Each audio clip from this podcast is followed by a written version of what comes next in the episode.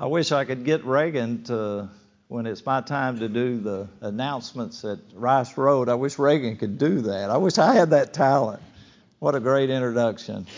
And I am glad to be here. Uh, I was, we were surprised I shouldn't have because I've heard other preachers when I'd come to meetings here talk about the gift basket, and that was such a nice touch for this congregation. Also, the, the fact that Randy and and uh, Brenda and Roberta gave me a Starbucks gift card for $20. I will use that this week. So it's it's a great thing to be here. And as Reagan noted, uh, he assigned me the topic for the class. It's on the book of Micah. If you will turn there, we're going to begin with Micah 1:1. We'll have a little bit of an introduction to Micah, and we'll try to make this book practical, which is going to be pretty easy because it's a very practical book and it kind of reminds us of our, our nation that we live in now. What we find about Micah is that he, was, he, he wrote this book uh, primarily during the time in Judah from 735 to 700 BC. He lived in Moresheth Gath, a village on the border between Judah and Philistia and interestingly enough, it's 22 miles southwest of Jerusalem. He was a simple country man who fearlessly preached the words of the Lord. And that gives us all hope of those of us that were, grew up in small towns. Here you have this man was called by God, a country man who had a desire to preach and teach God's word. And he prophesied during the reigns of three kings of Judah one of them was Jotham from 748 to 732 BC. And he was personally a good king, but failed in instituting any widespread reforms. And, and you see that often in, in regard to the Ju- kings of Judah. You'd have a good king, good king, good king, bad king, and then you'd have bad king and then good king, and that's how it ended up in Judah. And that's why Judah lasted longer than uh, the northern kingdom of Israel because we know the Lord, northern kingdom of, of, of Israel went down in 722 BC by the Assyrians. And then you had Ahaz between 732 to 716 BC, and he was a wicked king. And then one of the greatest kings of all of Judah's history was Hezekiah and his reign was from 716 to 687 BC. So Micah begins his prophesying during a period of some prosperity, concluding during the reign of the good king Hezekiah. I think sometimes we forget that when Israel and ultimately Judah went down, uh, Israel to the Assyrians and ultimately Judah with the Babylonians, the ultimate uh, deportation, 586 BC. It was a time of prosperity. And sometimes people, they get uh, just enamored by prosperity and think, well, this nation's going to last forever. And we always forget that no nation has lasted forever. Even the Roman Empire, which was probably the longest tenure of any nation, it was prophesied they would fall, and they did fall. And they fell because of their wickedness and their ungodliness and their lack of, of uh, sympathy and compassion for the people of the world and the people around them. So both the northern and southern kingdoms had all this commercial success, and this happened during the time of this prophet Micah. And it was also a period of fear and social corruption. And during this time, the northern kingdom of Israel is taken into Assyrian captivity. And the southern kingdom of Judah is also invaded by Assyria. And they destroyed many cities and they lay siege to Jerusalem. But keep in mind, because of the goodness and the, the compassion that Hezekiah had toward his people and his, his godly attitude toward God, they were spared destruction and delivered by God and because of this great king, Hezekiah, and also because of the plain and fearless preaching of Isaiah and Micah. And that also reminds us as preachers of the gospel. We need to be plain. We need to be fearless. We need to be courageous. We need to be kind. We need to be loving. And we should always consider ourselves in regard to our attitude of disposition of heart and mind. Are we what we ought to be? Are we letting our light shine? Are we trying to reach people with the gospel, setting the example as far as our families are concerned? Do we have the Lord first in our life as gospel preachers? Are we trying to do our part and trying to show compassion to people of the world? Are we going forth and letting people know that when they look at us that we are Christians, that we're trying to serve the Lord? Jeremiah described this time in Jeremiah 26, 16 through 19, this time of Hezekiah and Hezekiah's attitude. He described him having a good heart in responding to the message of Micah. And that was not always the case as we read through the kings. Many just rejected the prophets. They wanted their own prophets because they wanted to hear smooth things. They wanted to hear things that were not true. And here you have these false prophets that had some pretense of inspiration, said, Yes, I'm inspired of God, and then they would preach false things. But you have this great leadership in Hezekiah. He's, he's great in re- reference to being godly and bringing forth all these reforms in Judah. But the sad thing is that the people coveted wealth and they robbed the poor. They were dishonest in business and even cast women out of their rightful possessions. Does that sound familiar to you? Of how our world is? How people do not have compassion and love for other people. It can never be that way for the children of God. We have to be for, compassionate toward the people of the world. We need to look out and see people that have precious souls, and we need to do our part. That's where the rubber meets the road. We say that we can help the people of the world as individuals. We need to do it. If we see someone in need in the world, we need to do our part. We tell, that, tell people that the, the church cannot take out funds to, to give money to people in the world, and that's true. That's biblical. That's what the Word of God says. And then we say we can do this as individuals, then we need to do it.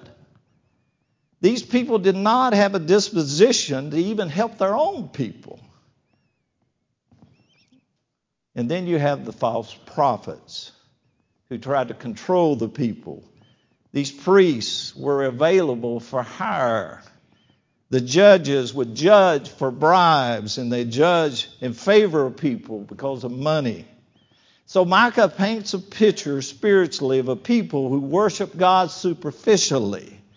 And Hezekiah forces reforms.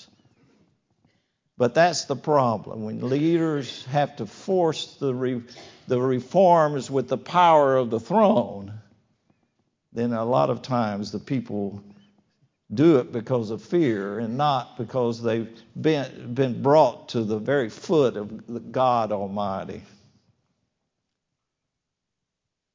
So, in the days of Josiah, we know this was two generations after Hezekiah. Judah did not turn to God with their whole heart, but in pretense. So, God has a legitimate charge against Judah. And Micah follows a pattern of, of five themes revelation and rebellion, and then judgment, redemption, and then consummation. And that's all brought forth in Micah. And what we find is Micah has a clear presentation of the messianic hope, and is among the most outstanding found in the prophets. He also sees the mountain of Jehovah's house as above all other powers and kingdoms. He beholds Jehovah in his righteousness, ruling and judging among the nations. But this would be accomplished through a ruler born in Bethlehem who would be co eternal with Jehovah. And the enemies would be beaten down. And in, in contrast, the messianic kingdom would shine among all the nations of the earth. This picture is graphic, it's, it's glorious, and it's all in this book. It's a powerful book. In chapter 1, Micah warns the people that God will use this foreign nation of Assyria to make Samaria a heap of ruins. Also, the wound to Judah is incurable, and she will be judged. And, and that reminds us the fact that God rules in the kingdoms of men. And when God says a nation will fall, it will fall.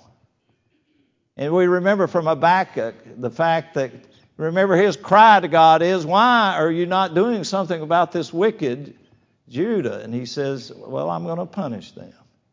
And I'm going to use the Babylonians to do it. And then you remember the cry of Habakkuk is, Why are you using a more wicked nation to destroy Judah? And you remember God's answer? I'm going to destroy them too. But then, what was the conclusion of the matter in regard to this discussion between God and Habakkuk? That the just shall live by their faithfulness. And think about how many times that's quoted in the New Testament that the just shall live by their faithfulness, and that has not changed. We will still live by our faithfulness to Christ Jesus. And every motivation in life, every direction we go, every decision we make, every daily activity we're involved in is going to be based on our faith in Christ Jesus. Our love for the Lord, our desire to be pleasing in His sight. In chapter 2, Judah will be judged because of its arrogance and corruption. She is guilty of forbidding the true prophets to prophesy. Got ahead of myself. In chapter 3, the leaders and false prophets are condemned for forsaking justice and goodness while loving evil. That sounds very familiar to me. As far as our nation is concerned, have we forsaken justice and goodness while loving evil? They have mistreated the people without mercy, and without mercy, destruction will come to them. And the difference between the false prophets and Micah was that a false prophet derived his right and power from his own will and desires of the people. And that's what happens in our religious world. How are they able to speak all this false teaching and false doctrine in this religious world in which we live because the people desire it so. The people want to hear these things that are not true instead of the true Word of God. But keep in mind that Micah derived his authority to speak for God from God. And then in chapter 4, you have this messianic prophecy of the coming of the new age with Jesus as the spiritual ruler. So in Micah chapter 4, I'm going to read verses 1, 2, and 5 to emphasize my point. It says, Now it shall come to pass, this is verse 1, in the latter days, that the mountain of the Lord's house shall be established in the top of the mountains and shall be exalted above the hills and peoples shall flow to it. Many nations shall come and say, Come and let us go up to the mountain of the Lord, to the house of the God of Jacob. He will teach us his ways, and we shall walk in his paths. For out of Zion the law shall go forth, and the word of the Lord from Jerusalem. Now look at verse 5. For all people walk each in the name of his God, but we will walk in the name of the Lord our God. Now, we know that the last days will be a, a new era with a new spiritual leader, Jesus Christ. And this great mountain of the Lord, we know it's His kingdom or His rule or reign. And we know that the outward manifestation of that rule or reign of God or the kingdom of God is the church or the saved. And this will be the thing that is permanently established. It will never be destroyed. Daniel talked about it in Daniel 2 and also in Daniel 7. And, and we know Jesus declared that repentance and remission of sins will be proclaimed in his name to all nations, beginning at Jerusalem. That's the fulfillment of that prophecy. And think about all the prophecies that were made about Jesus. They were all f- fulfilled when he was living on the earth. His name will be proclaimed to all nations. And that is in Luke chapter 24 and verse 47, and then reiterated in Acts chapter 2. So we see that in the Messianic age, the new covenant with spiritual Israel will be based on the power of the gospel, appealing to the hearts and minds or the intellect of the people. And that hasn't changed we still have to appeal to people's intellect. As many of you know, I was a principal for several years and a superintendent for many years. And sometimes a, a raving parent would, uh, would just burst into my office. And then I'd let them rave and scream a little bit. And then they'd look at me and say, Do you have anything to say about that? when I'd said nothing. And I said, Well, this conversation is not going to continue until we can have it in a rational manner. It has to be an intellectual conversation because we're, we're going to get nowhere with how you're speaking right now. And they said, Well, you're not going to talk with me? I said, No, I'm not. Until it can be a rational conversation. And he said, Well, I'm not leaving. I said, Well, that's fine. If it's not a rational conversation, I will leave. You cannot reach anyone with the gospel of our Lord Jesus Christ if it's not a rational, intellectual conversation.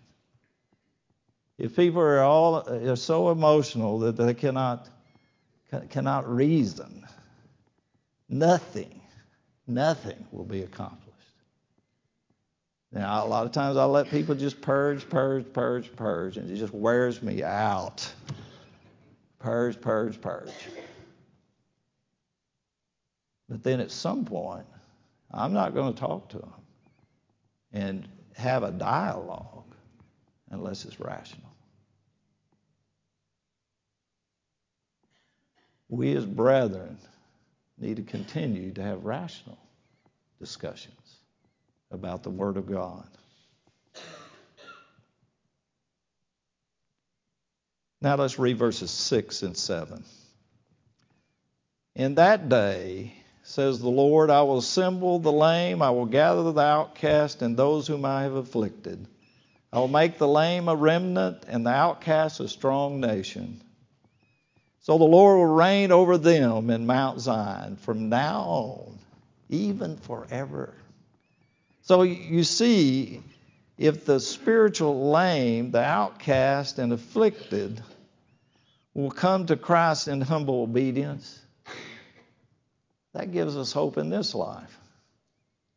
That people from whatever situation, whatever sin that has been committed, they can come to the Lord and have all their sins washed away. Thanks be to God that, that that's the case. And they will be part of this spiritual remnant in a strong spiritual nation as Christ is the ruler. We should be so thankful for that. And then in the latter part of this chapter, the, the kings, he, Micah makes it very clear that the kings of the nations will not save them. Judah t- took so, so much pride in the temple. Look at the temple. How could God's not going to destroy us? Because it's look at the temple. The temple's still there. But what had happened? They had desecrated everything that was righteous and holy, and they felt like that they could hang on to the temple. And what all the prophets made clear is that it will fall too, because I no longer dwell there. And that's the very thing that happened. It was, it was broken down to ruins because of their ungodliness. And in America, we cannot be so arrogant to think that it will not happen here. Righteousness exalts a nation. The way that the devil is bound is through righteousness. And it starts with us. That we have to be what we have to, what we need to be in service to the Lord. And then Micah said, Wise counselors will not save you. The walled city of Jerusalem will not save you. And then the people, he said, You are going to go into captivity to Babylon. But then he gives them hope and, re- and redemption that from God they will return to Jerusalem. So God will destroy also the heathen nations of Assyria and Babylon, and he will give his people the instruments to pulverize their enemies. And keep in mind that the instruments are not carnal, they're spiritual in nature. And Hezekiah the king uh, and Isaiah the prophets used these spiritual weapons when they prayed to God, when Assyria surrounded Judah. And what did God do? In answer to that prayer, he killed 185,000 of the Assyrians. And sometimes we forget we have the same power of prayer available to us. We also have faith in Christ Jesus that He will deliver us of our enemies. We have the power to say no to the devil. We have the power to be able to withstand the temptations of the devil, but it's only in Christ Jesus. And then in chapter 5, let's pick up at verse 2 and we'll read through verse 5. Micah says, But you, Bethlehem Ephrath, though you are little among the thousands of Judah, yet out of you shall come forth to me the one to be ruler in Israel, whose goings forth are from old and from everlasting. Therefore he shall give them up until the earth. Then the remnant of his brethren shall return to the children of Israel. And he shall stand and feed his flock in the strength of the Lord, in the majesty of the name of the Lord his God. And they shall abide, for now he shall be great to the ends of the earth. And this one shall be peace. When the Syrians come into the land, and when he treads in their palaces, then we will raise against him seven shepherds and eight princely men. So notice how the ruler of the new Zion will be born in Jerusalem and give victory to spiritual Israel. Jesus, the eternal God, will be the ruler and king. And the woman in travail who gives birth to the faithful remnant who would go through the Babylonian captivity before the ruler would come, she is the remnant of the spiritually faithful through whom the Christ came. And as the great shepherd, Jesus will supply all our spiritual needs and give us spiritual tranquility. His greatness will be known all over the world. When the enemies invade spiritual Israel, God will help us overcome with the spiritual weapons of prayer and faith and hope and love.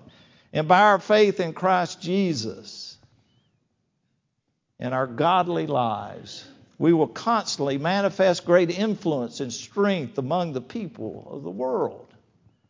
God will make us conquerors over our enemies. God's people will be like a lion, and no one, including Satan and his angels, can stop the power and victory of God's people. Do we believe that?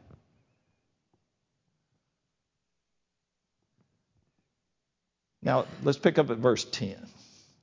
And it shall be in that day, says the Lord, that I will cut off your horses from your midst and destroy your chariots, and I will cut off the cities of the land and throw down all your strongholds. I will cut off sorcerers from your land, and you shall have no soothsayers. Your carved images I will also cut off, and in your sacred pillars from your midst. You shall no more worship the work of your hands. I will pluck your wooden images from your midst. Thus I will destroy your cities, and I will execute vengeance in anger and fury on the nations that have not heard. So notice how in the Messianic kingdom, there will be no place for the relics of paganism. Just think about it a moment. Why did Israel always go down? Why were they punished so often? Why during the time of, of the judges did they they were faithful for a while and then they had had to be punished by God? It, it seemed to always be because of idolatry. And he says there's no place in the kingdom of God for pagan relics. Vengeance and wrath would be executed upon the nation who reject the messianic message and refuse to hearken to him and his truth, to submit to him. And then in chapter 6, we'll, we'll, we'll note that the Lord's people truly have three problems. There's a failure to remember the righteous acts of God. There's a lack of heart in worship. And there's a distorted view of God. We're thinking, well, sometimes that can be a problem today. Yes, it was a problem then, and it is a problem today if we let it be a problem. But let's pick up reading it, starting in verse 1, we'll read through verse 3. He says, Hear now what the Lord says. Arise, plead your case before the mountains, and let the hills hear your voice. Hear, O ye mountains, of the Lord's complaint, and you strong found, and you strong foundations of the earth, for the Lord has a complaint against his people, and he will contend with Israel. O my people, what have I done to you, and how have I wearied you? Testify against me. So, what do we see? God has an indictment against his people, but notice how he wants them to plead their case. And God has constantly delivered his people from their enemies and is repaid again by what? Continuous ungodliness and idolatry. He, he delivered them from the Egyptians' slavery with spiritual leaders to guide them. He turned would be curses into blessings. But how did they react? By ungodliness. And then in verse 6 through 8, notice, and what shall I come what shall I come before the Lord and bow myself before the high God? Shall I come before him with burnt offerings, with calves a year old? Will the Lord be pleased with thousands of rams, ten thousands rivers of oil? Shall I give my firstborn for my transgression, the fruit of my body for the sin of my soul? He has shown you, O man, what is good, and what does the Lord require of you?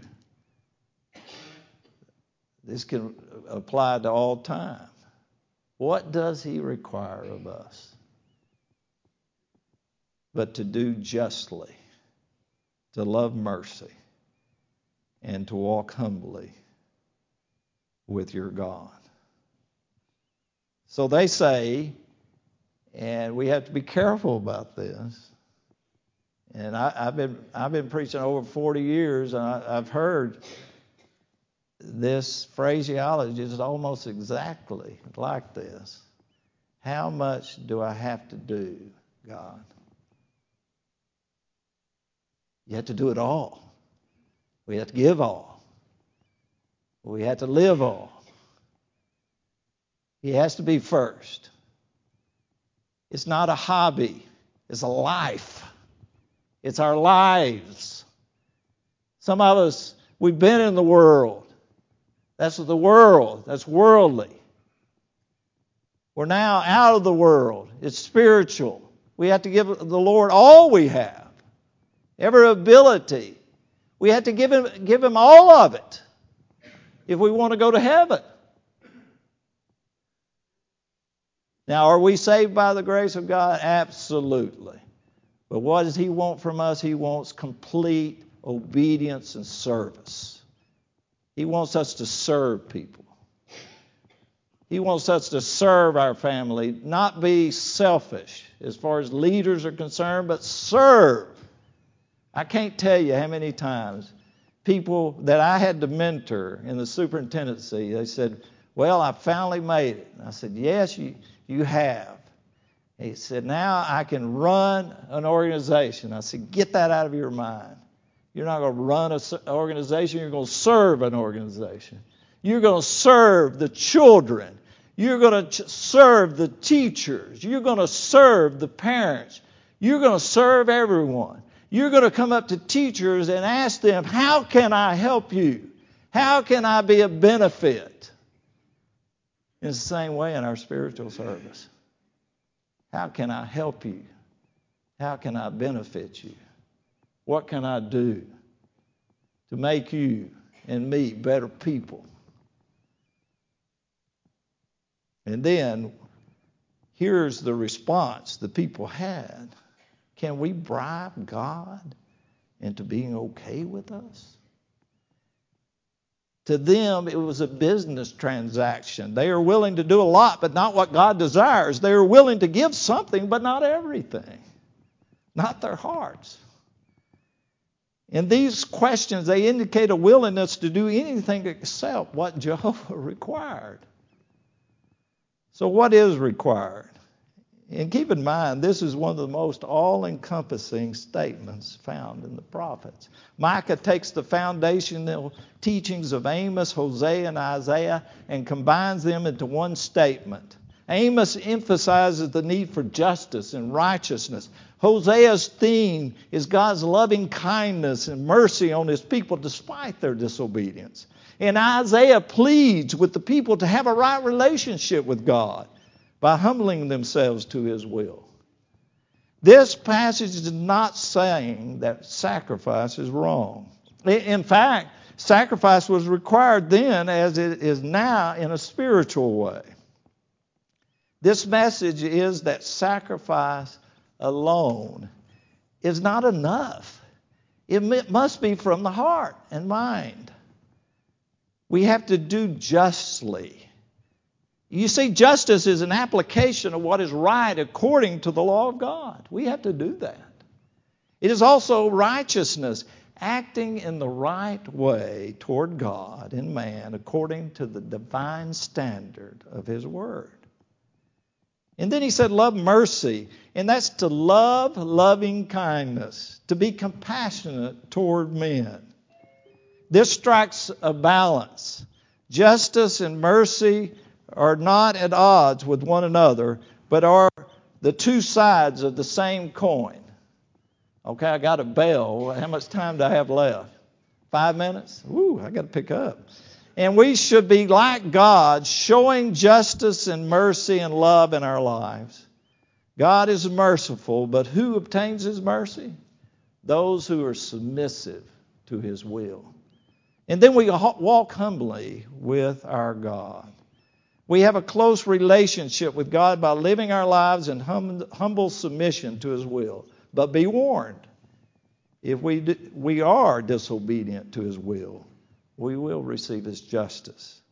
And then in verses 9 through 16, God in this section presents His case against His people. If the people are wise, they will fear God and heed His warnings. If the people act wickedly toward their brethren, with oppression, injustices, deceptions, and lies, they will be punished with sickness, financial ruin, and ultimately captivity. And then in chapter 7, we'll read verses 1 through 3 and 5 and 6. Woe is me, for I am like those who gather summer fruits, like those who glean vintage grapes. There is no cluster to eat. Of the first ripe fruit which my soul desires, the faithful man has perished from the earth. And there is no one upright among men. They all lie in wait for blood. Every man hunts his brother with a net that they may successfully do evil with both hands. The prince asks for gifts, the judge seeks a bribe, and the great man utters his evil desire. So they scheme together. Now, notice verse 5. Do not trust in a friend, do not put your confidence in a companion. Guard the doors of your mouth from her who lies in the bosom for son dishonors father, daughter rises against mother, daughter in law against her mother in law, and man's enemies are the men of his own household. Wow, what a charge. Micah makes the accusation of their sins. There is no godly or upright person in the land. The people are full of evil. Neighbors and friends are not trustworthy. Sons treat fathers contemptuously. Daughters rise up against their mothers. Daughters in law rise up against their mothers in law, and a man's enemies are the men of his own household. Verse 7 Therefore I look to the Lord. I will wait for the Lord, the God of my salvation. My God will hear me. Do not rejoice over me, my enemy. When I fall, I will arise. When I sit in darkness, the Lord will be a light to me. I will bear the indignation of the Lord because I have sinned against him until he pleads my case and executes judgment for me. He will bring me forth to the light. I will see his righteousness. So notice how Micah and all the faithful, what do they do? They put their faith in the Lord. They say God is our salvation and will hear, hear our prayers. God is the, our guiding light. God will forgive us of our sins if we confess and repent of them. God will bring vengeance upon our enemies. God will bring salvation to all men. God's kingdom will include people from all nations. God will judge the wicked. Okay, I got Reagan's one minute then, right? Okay. Verses 14 and 15. The shepherd your people with your staff, the flock of your heritage, you dwell solidarily in a woodland in the midst of Carmel. Let them feed in Bashan and Gilead, as in the days of old. As in the days when you came out of the land of Egypt, I will show them wonders.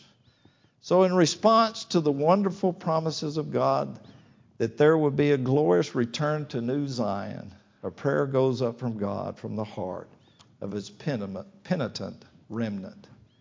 Jesus will feed his people and require them to live apart from the world. God's people will feed on his word and be separated from the world as if they were they lived in the fruitful pasture lands of Bashan and Gilead east of the Jordan. And then there will be miracles that will come forth that include the miracles of Jesus and his apostles.